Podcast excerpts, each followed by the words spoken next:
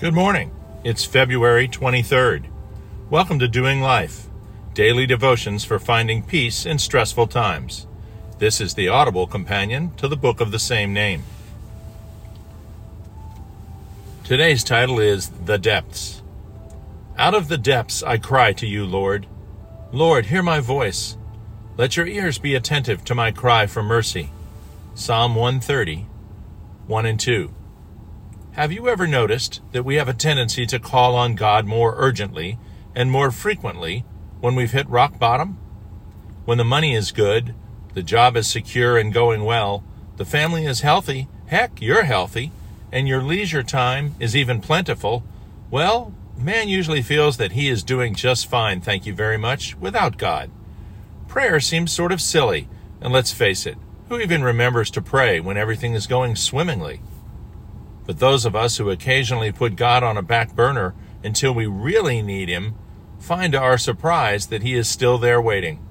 Our God is a faithful God, and He offers Hesed, the Hebrew word used 248 times in the Bible, meaning unfailing love. Charles Spurgeon, the famous English particular Baptist preacher in the last half of the 19th century, looked at our trials and tribulations as proportional to our mercies or consolations. It is always darkest before the dawn, and Spurgeon felt you could see the light much brighter if you were emerging from the inky blackness. Being driven to the depths tends to make a man humble, and on your knees is a good posture to receive the Lord's grace. Our trials make more room for consolation. Great troubles are critical for the development of great hearts. Spurgeon puts it this way God comes into your heart and finds it full. He begins to break your comforts and to make it empty.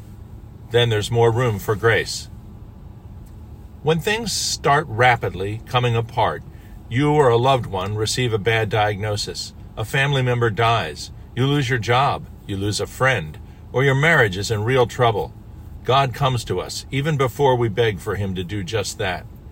The realization dawns on us that doing things our way in our own power has led us right to the bottom of the well. This realization then leads to a rejection of the idols with which we have surrounded ourselves the money, the power, the fancy car, the alcohol, the porn. None of these objects of our intermittent worship leads anywhere but down. And when we hit bottom, it tends to wake us up to what's actually important in life. Joseph's brothers threw him in a well and then sold him into slavery. Even after working enslaved in Egypt, things got worse when Potiphar's wife accused him of sexual assault and he was thrown into prison. Genesis 39:11. It can't get much worse off than that, right? But God provided Joseph with an opportunity by empowering him to interpret dreams.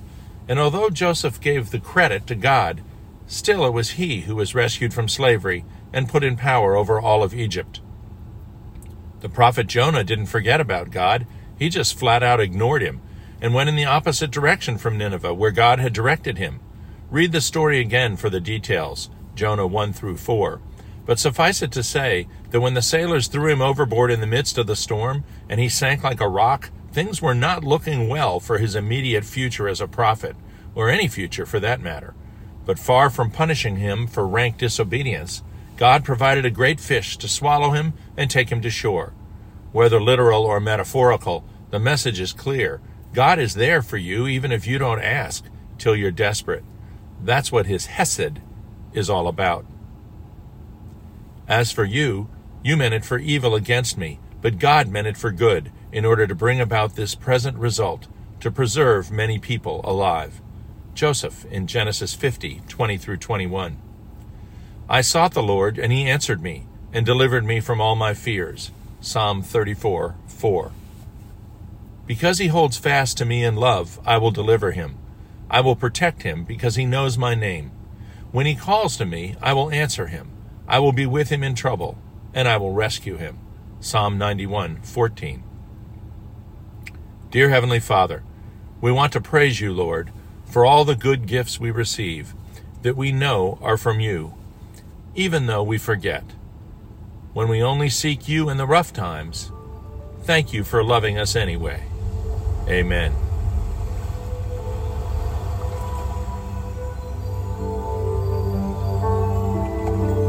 We'll see you tomorrow.